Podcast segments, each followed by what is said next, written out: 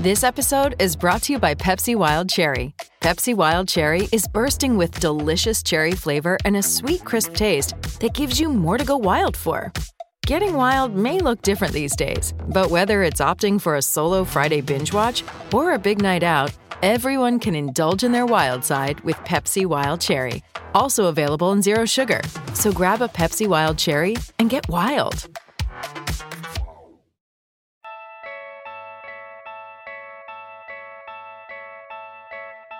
What is going on in the Cavaliers Celtics series? Can the Celtics do anything to stop LeBron and Kyrie in Game 5? How good do the Warriors look heading into the finals? The only question left is say it with me, you win.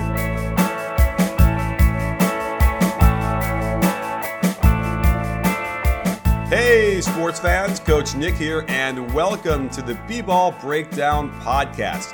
Uh, we're broadcasting live on Periscope as well, and as always, I'm joined by Coach Dave Dufour. Dave, uh, it's been it's great to be back with you. It's been a way too long. It's been long too long since we've been on, on Periscope as well. And uh, what's going on with you? Uh, not a whole lot. Uh, started running today, like training for a race, and I feel terrible. So. Oh, yeah. God bless you. I'm going to start walking first, and maybe I'll think about running later. Nah, you got to run before you walk, right? That's how it works. yeah, right. Yeah, my, everything hurts though. My rib cage hurts when I run now. It's like, dude, I, it's the worst. And I need like three Advil. But uh, I posted a picture on Twitter. Uh, so I, I, think I might, I might actually start a vlog about running or trying to run okay. as a way to kind of hold myself accountable. And I posted a, a still from a video I shot today when I was running, and it just looks like I'm in some sort of torture chamber. I mean, it, it, it really like it it hurts. You ever watch people when they run and they always look like they've got like a pain in their side and you know like kind of. I mean, what it, what it also reminds me of is uh, I'm, I'm in LA, so people look good no matter what they do here. But um, I do. It does remind me when I'm when I'm around like young kids, six, seven, eight, nine, whatever, and I'm watching them run, and you realize just how little uh, they're taught how to run properly and it's a real problem and a real epidemic in, in, the United States where these kids don't know how to properly, with their mechanics, run, and uh, we got to do something about that because well, uh, shoes. Shoes are the culprit, right? You know, like we put right. these gigantic, bulky shoes, and, and they've all got heels on them and things like that. So, right. I well, like also, yeah, if, if we lived in Kenya, we'd all be running barefoot, and it wouldn't be a problem. That's right. Uh, and, and no, right. no back problems, no knee problems, anything. So, all right. Well, let's Let's get into the NBA, shall we? Because uh, there's a lot of stuff going on. I just got back from Cleveland. Hello, Cleveland. Um, and it was a pretty interesting experience being there for game three and game four. The Celtics fans were really excited for me to be there because they figured that I must have had some effect on you know the game three. Uh, and it certainly lasted that way through game halfway of game four. Uh, what are your thoughts on what happened uh, last night? Um, I thought that the Celtics kind of ran out of gas. You know, they they were they were exploiting the, the Cavalier defense exactly the way that you and I have been saying for months. A good team could exploit it. Ball movement, off ball, like moving the ball and moving away from the ball, right? Two key components to, to exploiting a, a, a defense that has uh, what would we describe their rotations as? Undisciplined, loose, mm-hmm.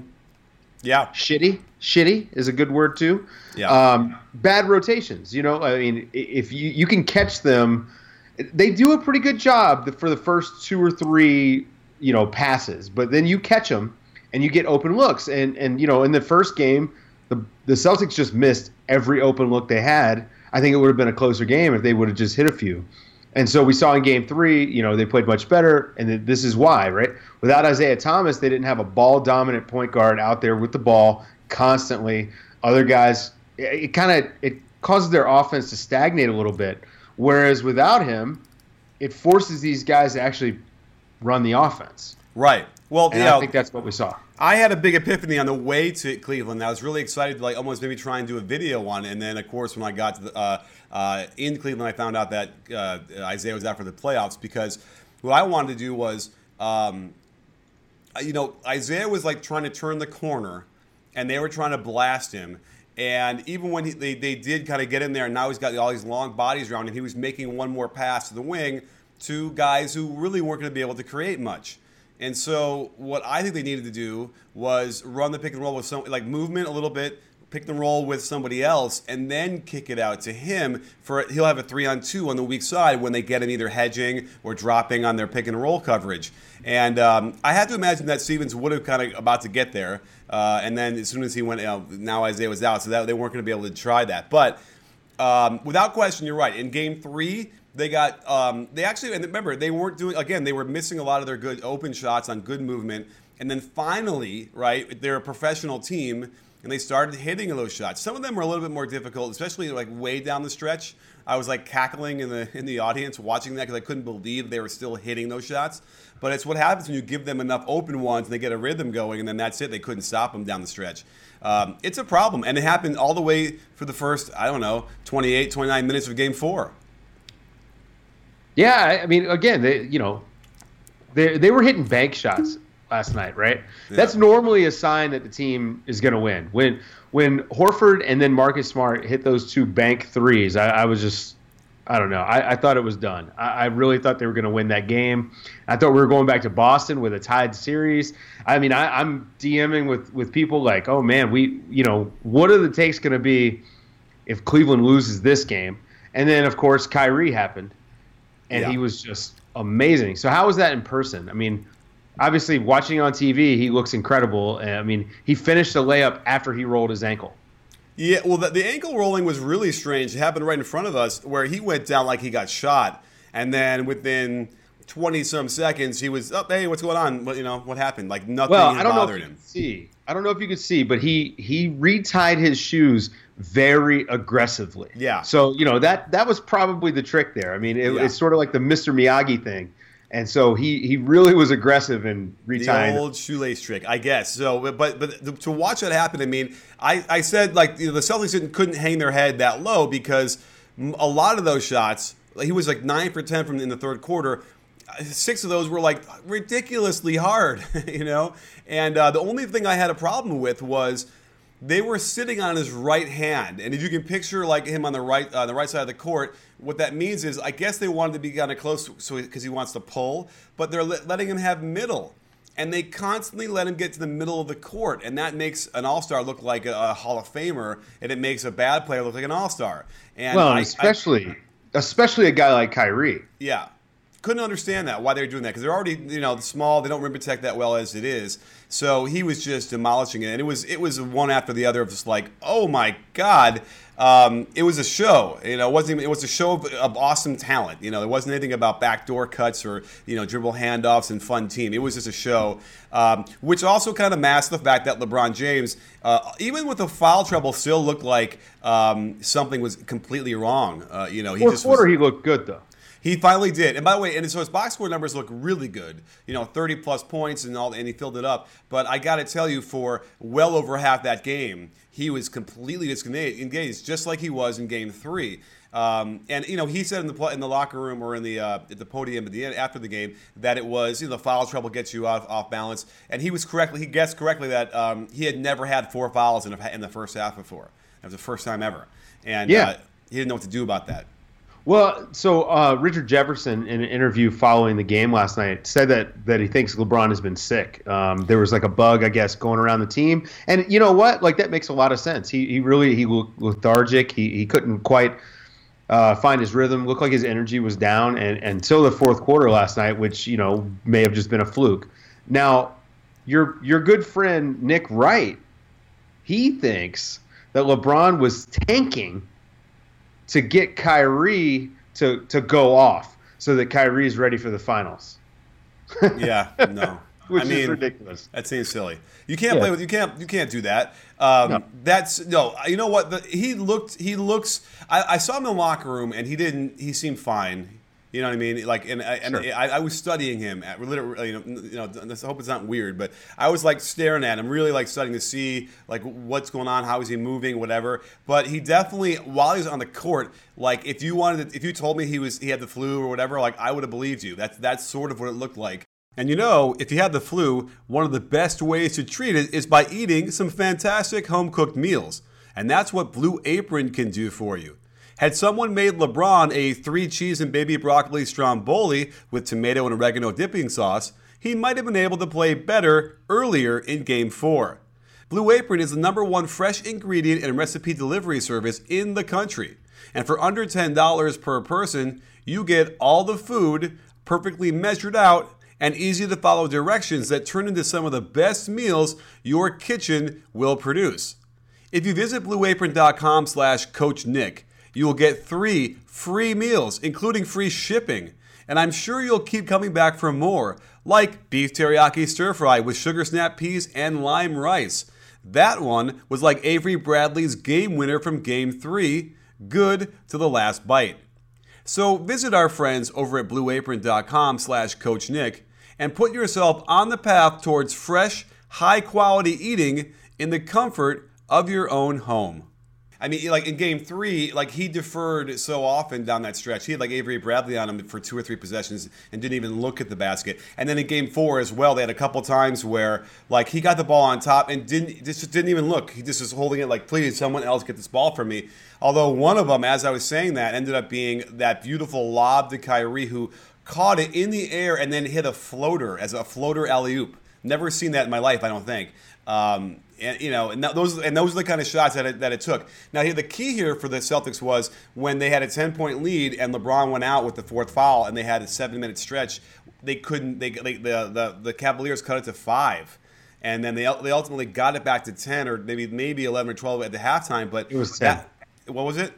10 at the half. It was 10 and a half. That was the moment where you needed to get it to like 15, 16, 17. Then you hang on. And and I said, and I think Brad Stevens said the same thing. As soon as that happened, they, and they you know, a 10 point lead was nothing um, for, for the Cavaliers at home.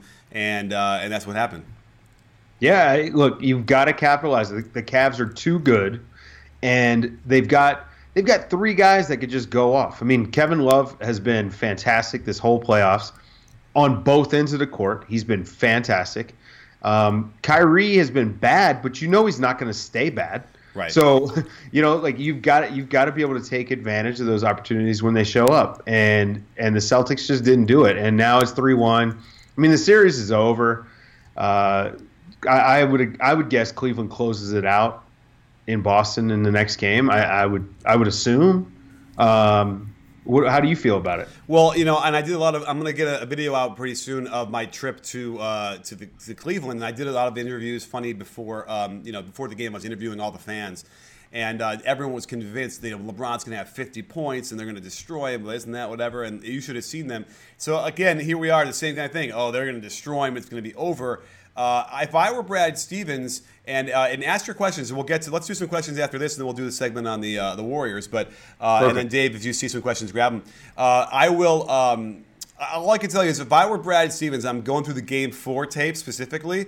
I would feel pretty good, and I'd say, look at this, guys. Um, we are we we had a lot of good shots, and the only thing that happened was they went really stagnant down the stretch, and that people want to credit the Cavaliers' defense, and I I guess there was a sense of, of uh, extra pressure they put on the ball or they tried, but like they literally cemented themselves to the floor. They would not cut, they would not move.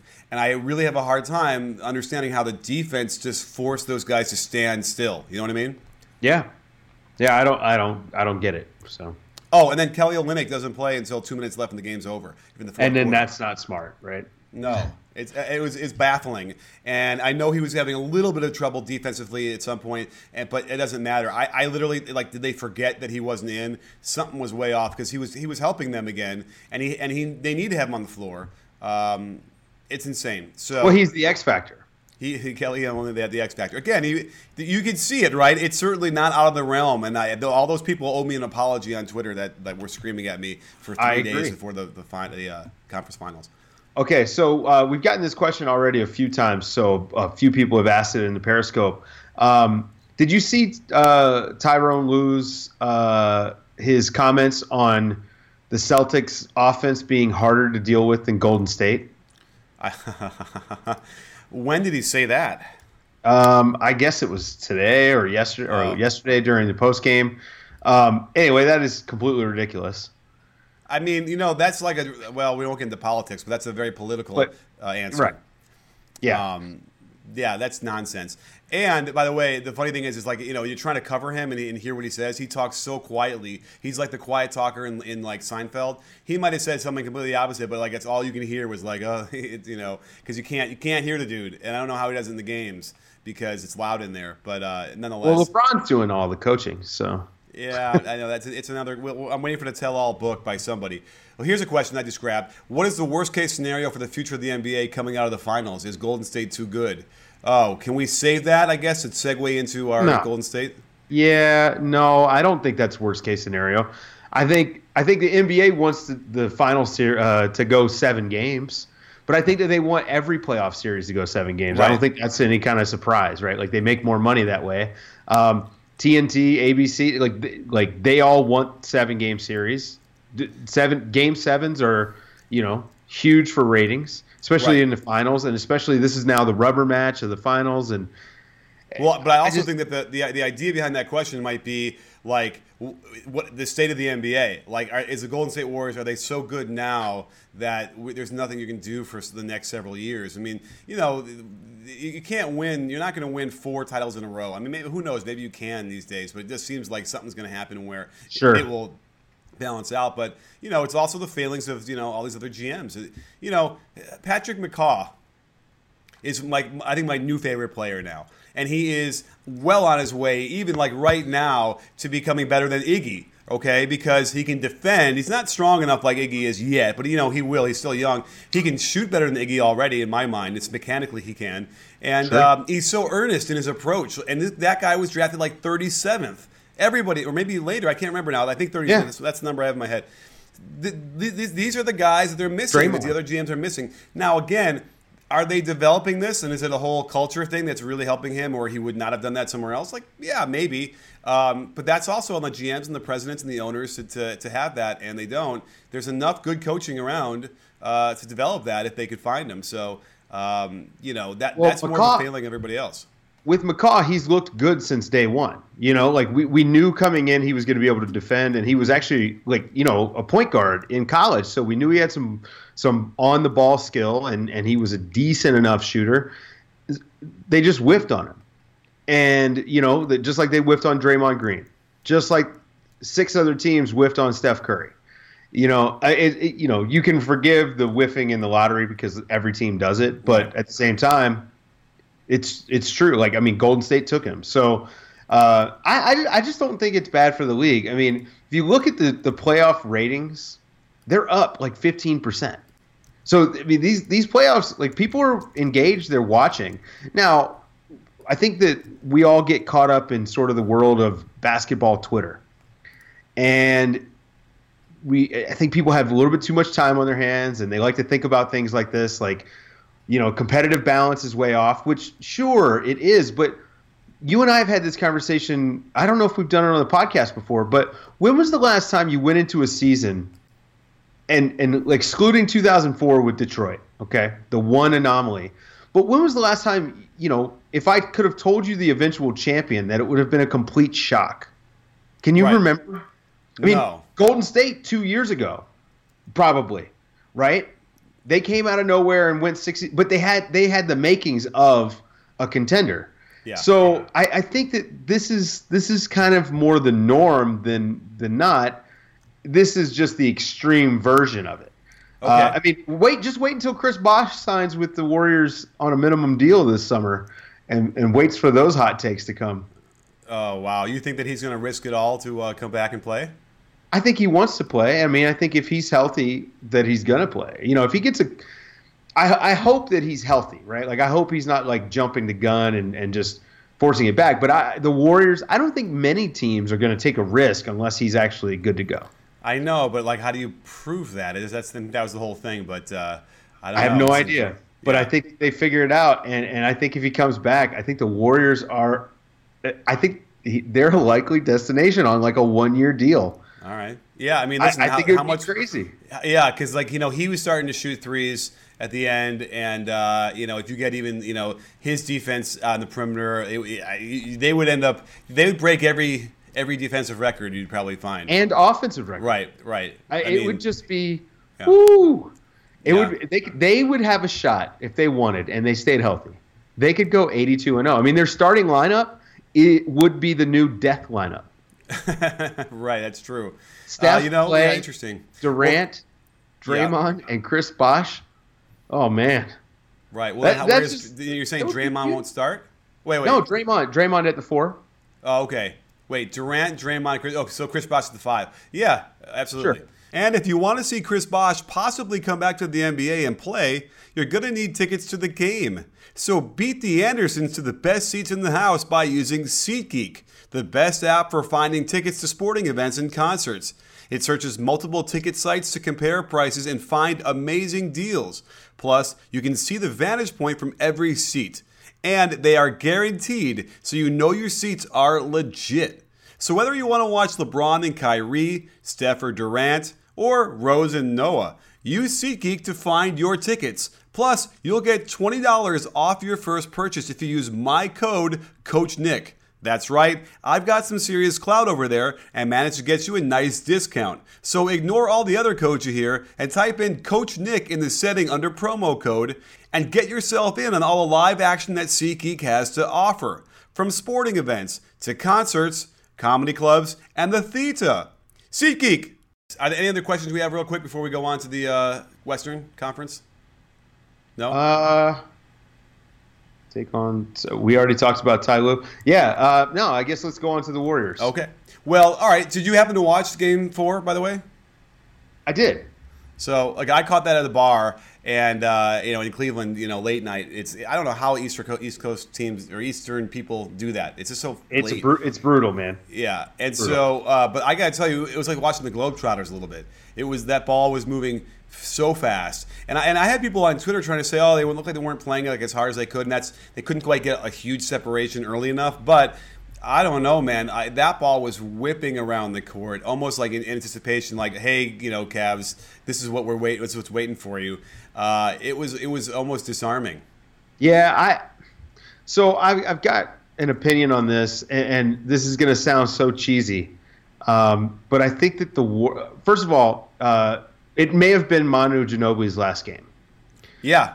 Well, you and saw him Warriors, hug Pop on the third quarter right. when he came out, right? Right. And the Warriors were very conscious of that. And, you know, there's a lot of reverence around the league for Manu Ginobili, but, you know, specifically, I, I think the Warriors have a lot of reverence for him. Um, you know, Steve Kerr played with him. Uh, Mike Brown That's coached crazy. him. I, I, so I, I suspect, like like you did say, the ball was moving around a lot. They were scoring in bunches and things like that. But it seemed like every time they had a chance to kind of go up like 30, yeah, they took their foot off the gas. And I'm not saying that they were trying to keep it close, but I think they were trying to make it so that it was a little bit more respectable. Now, I have no inside information. It's just how it looked. Because I, I definitely saw them throw a few extra passes. You saw Steph kind of, you know, break out the Globetrotter stuff every now and then, you know, um, which I've got to take about. But, uh, but yeah, so I don't know if it was on purpose, but it certainly felt like it was a thing. and, and hopefully people don't listen to that and think it's a ridiculous take. This is just how it felt to me when I was watching. I mean, talk. Well, talk about the ultimate respect, I suppose. If that would be that, like you know, here's a guy we don't want to like embarrass him, I suppose, and and it ended so early. But and as far as I could tell, he didn't go back in after that third quarter hug up with Pop, right? He did not. No. Right, and so that was uh, wait, wait, third quarter. I, I, remember it being the third quarter, but then again, it was like midnight, so I don't know what was happening yeah, at that point. It was point. fourth quarter. Yeah, he, he came out and uh, you know the crowd was chanting for him. I mean, it was it was awesome. And honestly, if you were gonna update the video that you just made, yeah, cheap plug. Um, if you were gonna update it, it would be a game that I think you would want to include. Like, I mean, some of his stuff. I mean, he nutmegged a guy, uh, you know, on the sideline. I mean, it was it was a kind of a classic Manu game, and then the crowd really like. I don't. It was it was awesome. I, I, I'm not gonna say I got emotional about it because that's just not who I am. But I did kind of reminisce a little bit about about Manu and how much I'm going to miss him. I mean, I, it's one of my favorite players. Yeah, I mean, believe me, I have plenty of uh, uh, ideas in my head how to how to do the definitive farewell Manu video, which uh, might cause people to start chopping some onions. Uh, it's got to have full metal game. Yeah. Oh yeah. No, I mean, listen, there's there's there's some good footage out there. So, um, you know, I, and here we are with with the prospect of. I don't know if we quite sealed in our practice with the Eastern Conference Finals Game Five. It'll be over. You know, obviously the Cavaliers showed they have no problem winning uh, in the Garden.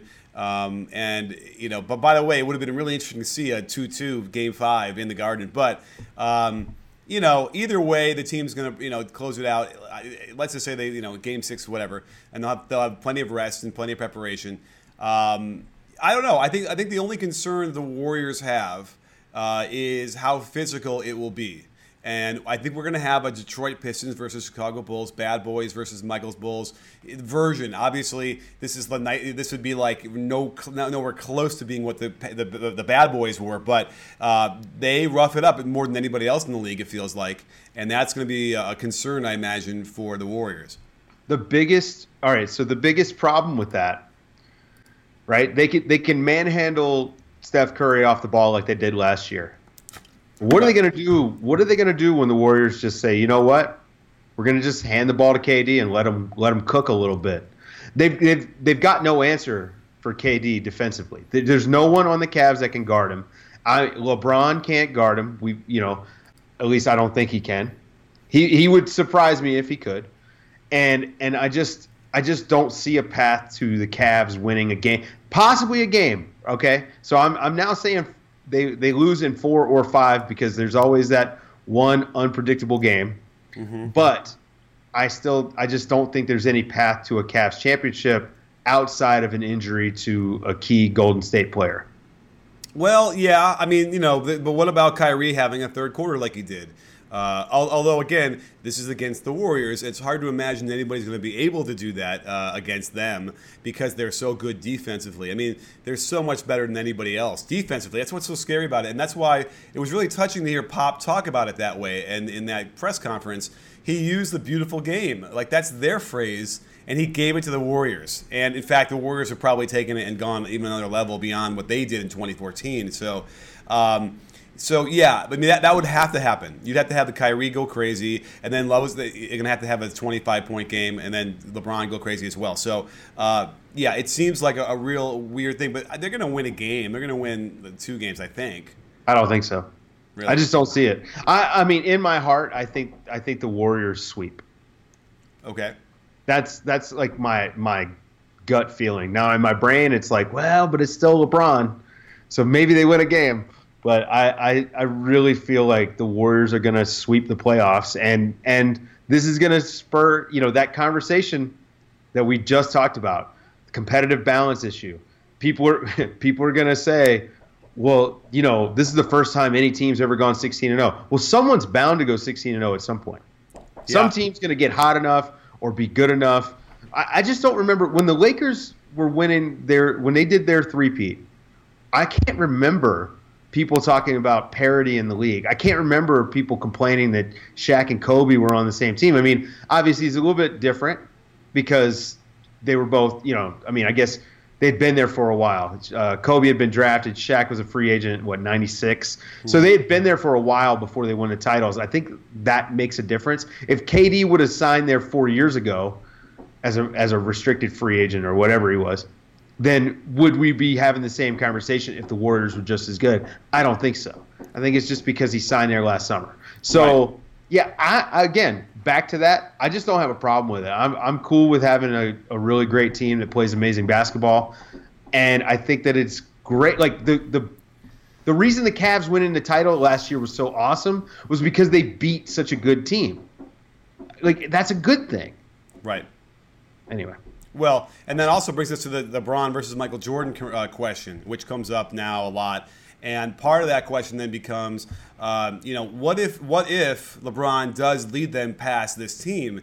It, he still doesn't have enough titles to beat Michael, but it does seem like if he did back to back, being the Warriors, the 70, 73 win team, and then this team, uh, I think that jumps that might jump over Michael. What do you think?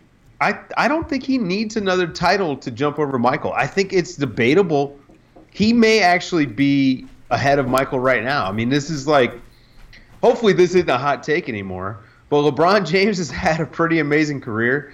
He's re- he's really, to me, he's in that class of a guy who has changed the way the game is played, like Magic Johnson did, like Michael did, like Larry Bird. and and I think that, and I've said this for for a while, if if someone wants to tell me that LeBron James is the best player ever, I can't argue against it. Right. Now I can argue for Jordan, but I can't go and argue against LeBron. Like he's too good.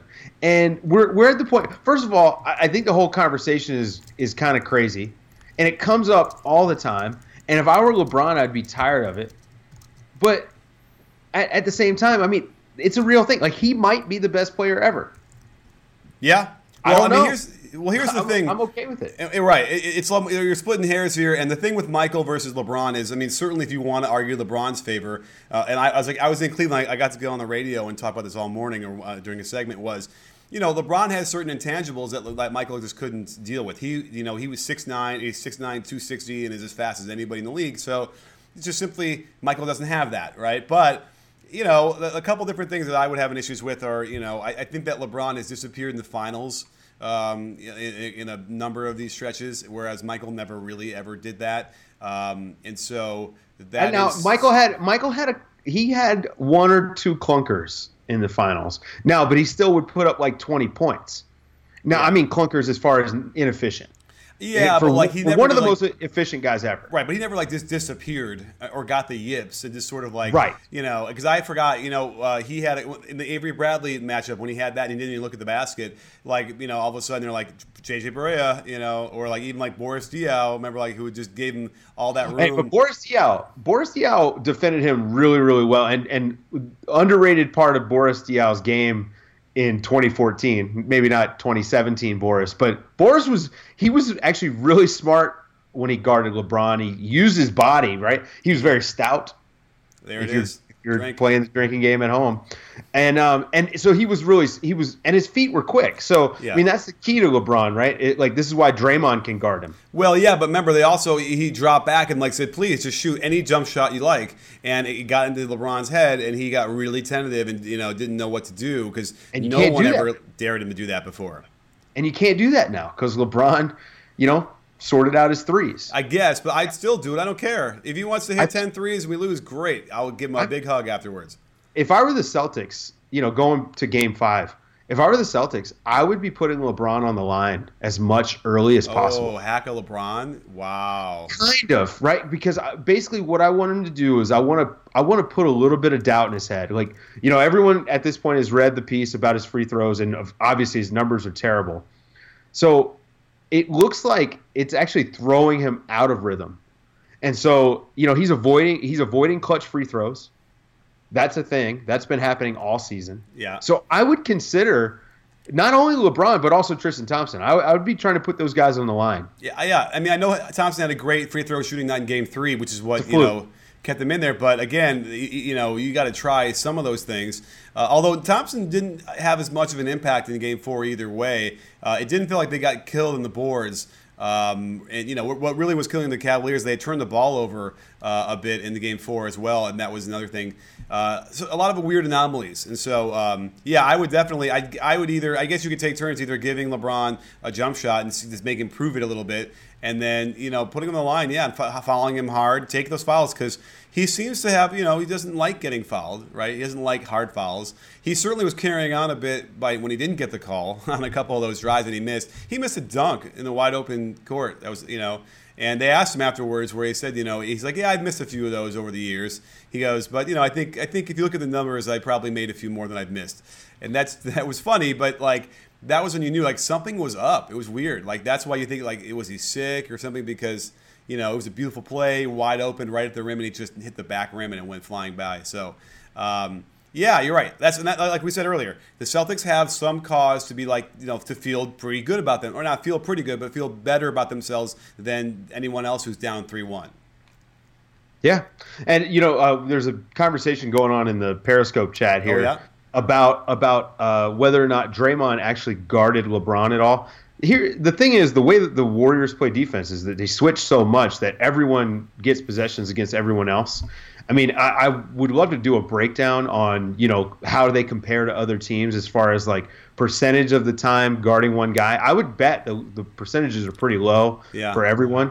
Uh, I mean, look at like Klay Thompson was guarding Rudy Gobert on multiple possessions in that series, and, and so I think that eh, you know it's easy to forget the the Draymond guarding LeBron possessions. But yeah, I mean, someone pointed this out. Draymond last year was was weak side help quite a bit. Well, this year, that's Kevin Durant's job. Mm-hmm. So I, I, would expect to see some more of that Draymond on on uh, LeBron, especially if LeBron gets going early. Right. Um, I, I, hear you. Yeah, so that, that's going to be the thing because obviously the Cavaliers, what they are focusing on is forcing the switch and then isolating that. And that's going to be the interesting thing is how they can do that. Now they're probably going to still try and do the whole get um, uh, Steph, Steph Curry onto LeBron.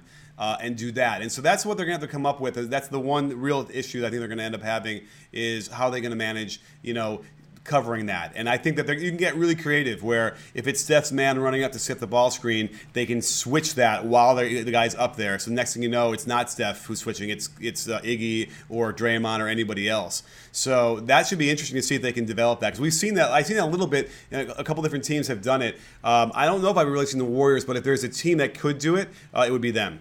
But not to put the cart before the horse because we have seen a 3 1 lead blown before. And is there any chance that the Celtics could come back and win the series? Do you see any path to victory? I mean, well, yeah. If they if they could hit uh, their open shots, you know, uh, then they have a shot. You know, because they're not they're having trouble stopping the Cavaliers, and that's that's going to be a thing they're never going to solve this year. But um, you know, if they, but we also seen the Cavaliers get the yips as well, and need the titanic efforts to actually get the ball in, like like Kyrie. So but uh, if the Celtics all of a sudden like develop whatever rhythm, because it's not going to be the Cavaliers taking them out of it, especially at the beginning, it's weird. Um, then then they can win at least another game, and then we're into Game Six. Um, you know, again, that's going to be back in Cleveland with the new with the two two one one one. But um, you know, again, it's got to be like a fifteen percent chance, I'd say, right? Maybe. I don't know. I mean, I, I think a lot of it depends. Like, I think the Celtics blowing that game last night pretty much shot them in the foot for this series. I don't I don't really think they can come back from three one, but there is a path. I mean, Kyrie had has now had one good game in the playoffs, and without it, they lose last night. So I mean, it, it, are we going to get? Is this the Kyrie we're going to get for the rest of the playoffs, or at least the rest of the series? If not, well, we better get LeBron from the first two games or the first 10 games of the playoffs. So right. I don't know. But anyway, so the Celtics really have really surprised. They really surprised me in the last two games. Um, they look they look much closer without Isaiah Thomas than they did with him against the Cavs. Now this may have this may be an anomaly. I don't know. Uh, I think their offense moves much better without him. So, you know, the rich might get richer with the number one pick, and all the money they've got in for free agency. I don't I don't know, man. It's it's going to be the Celtics have an interesting summer coming up, and I think that the Cavs probably wrap this up in Game Five. All right. Well, let's get some questions before we wrap up here. And I, here's a good one from uh, Belly Duragi asks, "Why is Klay struggling again?" Uh, do you have any uh, opinions on that? Um, no. I, so the one good thing about Klay is that even when he's struggling on offense, he's still bringing it on defense. So he's still defending well and all that stuff. So he's not a negative. and you know that he's going to regress to the mean. So I would expect him to have a, a huge, you know, game at some point in the finals. I bet he wins a finals game, sort of like that what Game Six against uh, OKC last year. Mm-hmm. So I would ex- I would expect that, but you know he does sort of look out of rhythm. Yeah, well, I mean, you know, it's kind of natural when you put KD. He's the one guy. I thought it was going to be opposite. I thought that maybe he was the guy who's going to feast, but he's just never really been able to get on track for a suspended, a, a sustained amount of time during the season. And uh, if you know, if there were gonna, if there was going to be a roster shakeup at all, the Golden State, I would imagine Klay would be the guy who ends up, uh, you know, moving on. You know, he'll, I've won two or three championships, whatever it is. Like I want to try my hand at doing something else, which would be too bad because you know it would be different, but they would still be good. Um, but uh, yeah, Klay, It's just one of those things where he's just not the rhythm is not there. He's you know when he's getting a catch and shoot, he still looks great. He's still knocking those down. Um, it's just it's just less of a he just gets less attention than he would normally get without when uh, with, when Durant was not there. So. Uh, I have another question. JaVale will be a liability versus Cleveland, which is not even a question from Calvin. Uh, but um, I disagree. JaVale has been very impressive all all playoffs long to me. Yeah, yeah, I, I disagree with that. I think JaVale. I think we're going to get a JaVale game in the finals, just like a Klay game. I think we're going to get a game where JaVale goes for like 16, you know, maybe like three or four blocks. Yeah. You know, and really is a key contributor. He is a guy, and you know, it's funny. Um, th- this is something that the, the Cavs sort of have struggled with is the vertical spacer. You know, and JaVale is is that guy right? Like Tristan Thompson, he he struggles a little bit with that. Their weak side help is always slow, and so when, if you can toss up a lob to JaVale McGee, that's that's money in the bank. I mean, yeah. he could go eight for eight in a game very very easily. Right. Yeah. Now we Ryan asked a question about uh, Chris Bosh going to the Warriors, and Ryan, fire this up when we're done and go back and watch. We already talked about that uh, a little bit for a few minutes. So well, we, download we, the podcast. Yeah, we. T- oh yeah, sorry, don't do that. Go, don't go to Periscope. Go to the podcast tomorrow when we drop this. Um, and let's see. Let's get uh, let's do one more question to, to seal in our practice. What do we have here from somebody? Uh, somebody throw out a question here for us as we wrap up our podcast recording.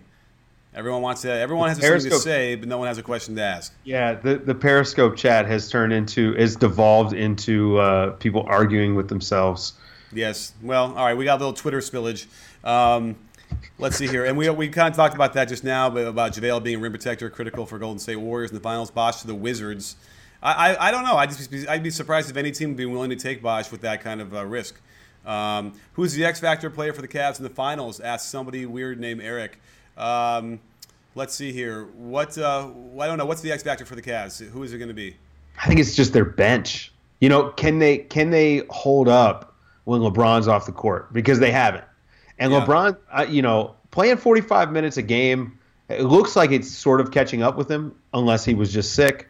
Uh, he's going to have a hard time doing that against the Warriors for four games. Yeah, and he looked like he was dragging the, for the, these four games a little bit for different time to time, and um, you know, and all that rest, whatever. He doesn't look like he's a, spring, a spring chicken right now. Uh, and by the way, on the other side of the ball, then the X factor, I don't know. I'm just gonna say like Shaun Livingston. Let's just say he can he'll be that X factor guy who can go for like 12 points and four assists and just really like control the second unit uh, and really make it a problem for the Cavaliers too. Yeah. So well, I agree. I think we got a lot of stuff done. I think we solved a lot of problems today, Dave. Right? Yeah, I think we did. All I don't right. know. We kind of were all over the place. Yeah, but it's been a while since we got to talk, so it yeah. makes sense. Yeah, uh, even though we were all over the place. And uh, by the way, and, and yes, Curry uh, has been a pretty good defender in this playoffs. Uh, I want to do a video, fantastic. but I don't think I can stand the. Ta- I can't take the heat. You need to do a Kevin Love defense video because people don't realize that Kevin Love has turned into a good defender. Yeah, not necessarily in the pick and roll, but I think everywhere else he's been really good helping and recovering. Yeah, you're right. I've seen some great examples of that in this playoff. So, yeah. all right, maybe we'll do a Kevin Love and Curry uh, defensive video together and just sort of package it so I can hide uh, behind part of it. But uh, anyway, well, thank you, Dave, for joining us today. Great stuff. Uh, can't wait to get this uh, finals on and hey, figure out what's going to go on with the Eastern Conference Finals too. But um, we're going to break all that stuff down. We'll be here for more all week and uh, all Twitter and all that stuff. So join us then. And um, don't forget, sports fans, at B-Ball Breakdown, we're not a channel, we're a conversation. You in? Are you in, Dave? Yes, I am.